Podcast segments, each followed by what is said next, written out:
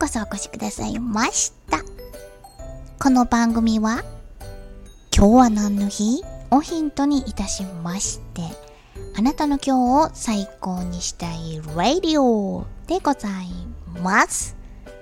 それでは早速参りましょう。5月29日月曜日。今日は何の日？エベレスト登頂記念日。エベレスト登頂記念日でございます。エベレスト世界一高い山ですよね。1953年の本日、世界最高峰のエベレストに、ニュージーランド出身の登山家エドモンド・ヒラリーとチベット人シェルパのテンジン・ノルゲイが初めて登頂に成功いたしました。チベット人シェルパ、天神ノルゲーさんですね。シェルパって何ですかっていうと、登山者、この場合でしたら、登山家のヒラリーさん、エドモンド・ヒラリーさんが無事に頂上に着くまでに、あの、案内したり手助けしたりするっていう登山用語だそうですね。無事にたどり着くようにってで最近ではサミット G7 サミットあったんですよね。あったんですよねって。それサミットって、えー、サミットの先行先行長噛みすぎや。サミットの成功を山頂になぞらえてえー、っとそれに向けて準備するあのー、人をシェルパ。と呼ぶそうです。広島サミットでは外務省の小野圭一外務審議官が日本のシェルパを務めていたそうでございます。ちょっとなんか今日かっこいい感じ。今肘打ってしまった。かっこいい無理したこと。さて日本では、えー、この初登頂の17年後1970年5月11日に登山家の松浦照夫と冒険家の上村直美が日本人として初めてエベレスト登頂を果たしました。こう登山家と冒険家の違いってどういうことなんですかね？松浦さんは山専門いう感じですかね？で上村直美は冒険家だから山に限らず空も海も空と海と山とどこはね川も どこでも行きますっていうその違いなんでしょうか。登山家と冒険家が日本人として初めてエベレスト登頂を果たしました。でこのなんでこのエベレスト登頂したのがこんなに話題になるぐらいかっていうとエベレストが高いんですよ。お値段違いますよ。もう世界の屋根と言われるぐらい8848メートルあるそうです。全く想像がつきません。富士山3776メートルの倍以上。倍以上か。私初めてあれどこから見たのかな。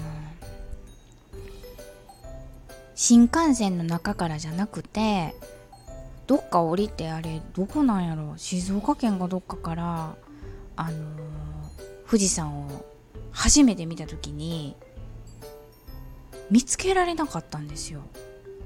で見えへん見えへんって言ったら私以外みんな見えてるんですよ。見えてるやんなんで？って言ってあそこにあるやんって教えてくれるんですけどえ見えへん見えへんなんで？って言うてたらね見てる位置が低すぎて見えてなかったんですよ。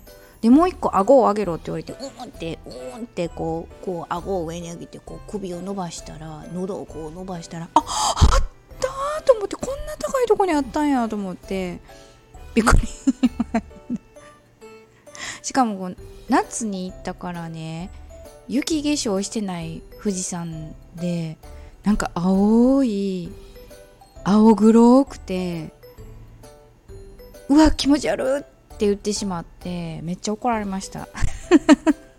富士山に対して失礼ですからそのだからエベレスト見ようと思ったらもうどうなんやろう。もうあ顎。もう空見る？あ空っていうかこう真上を見る感じに見上げたら視界に入ってくるんですかね。でね山ってあのそのどないしできたんですかっていうのなんですけどね。富士山は噴火したんですって。3回の爆発によってできた。3回で3776メートルになるって。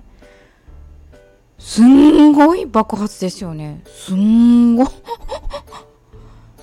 でエベレストは山脈あのヒマラヤ山脈の中のエベレストですね。他ロッキー山脈とか。ああいった山脈は噴火型ではなくて地殻と地殻がぶつかり合ってできた。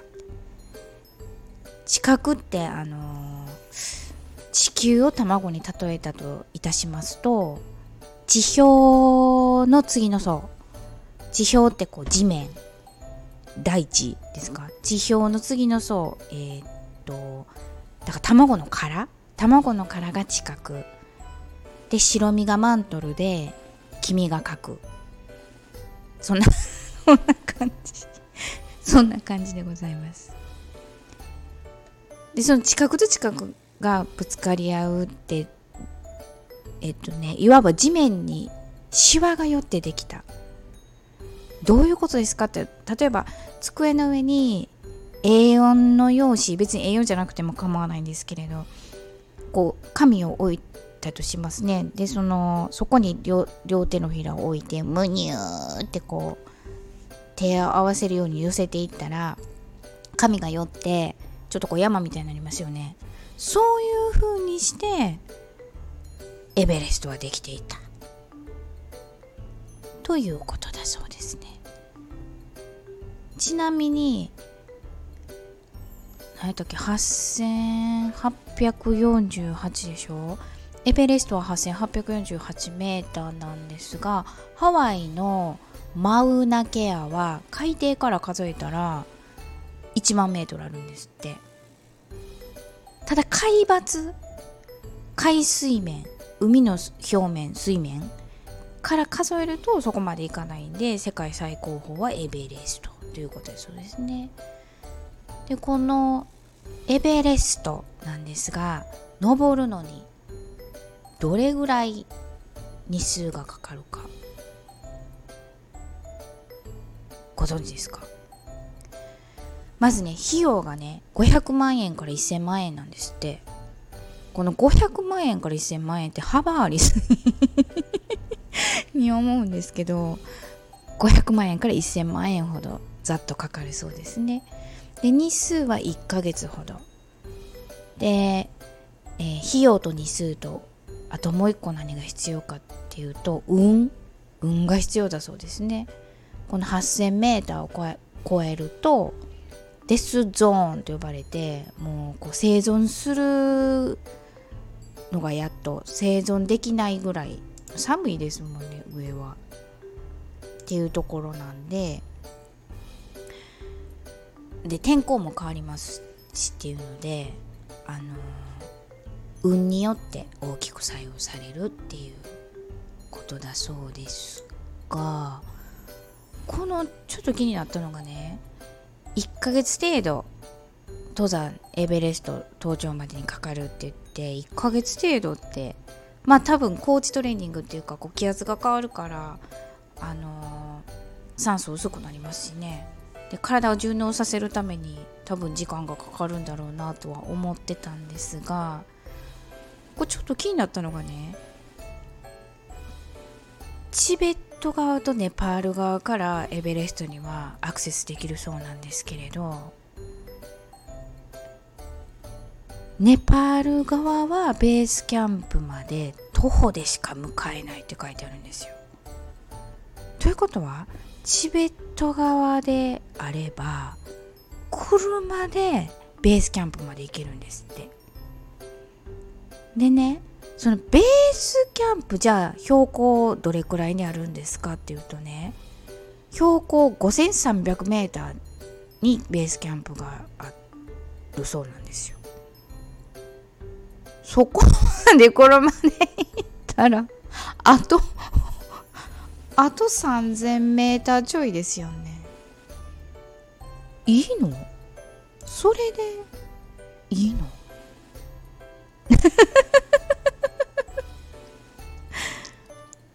というわけで本日はこの辺りにいたしたいと存じます。いかがでしたでしょうか？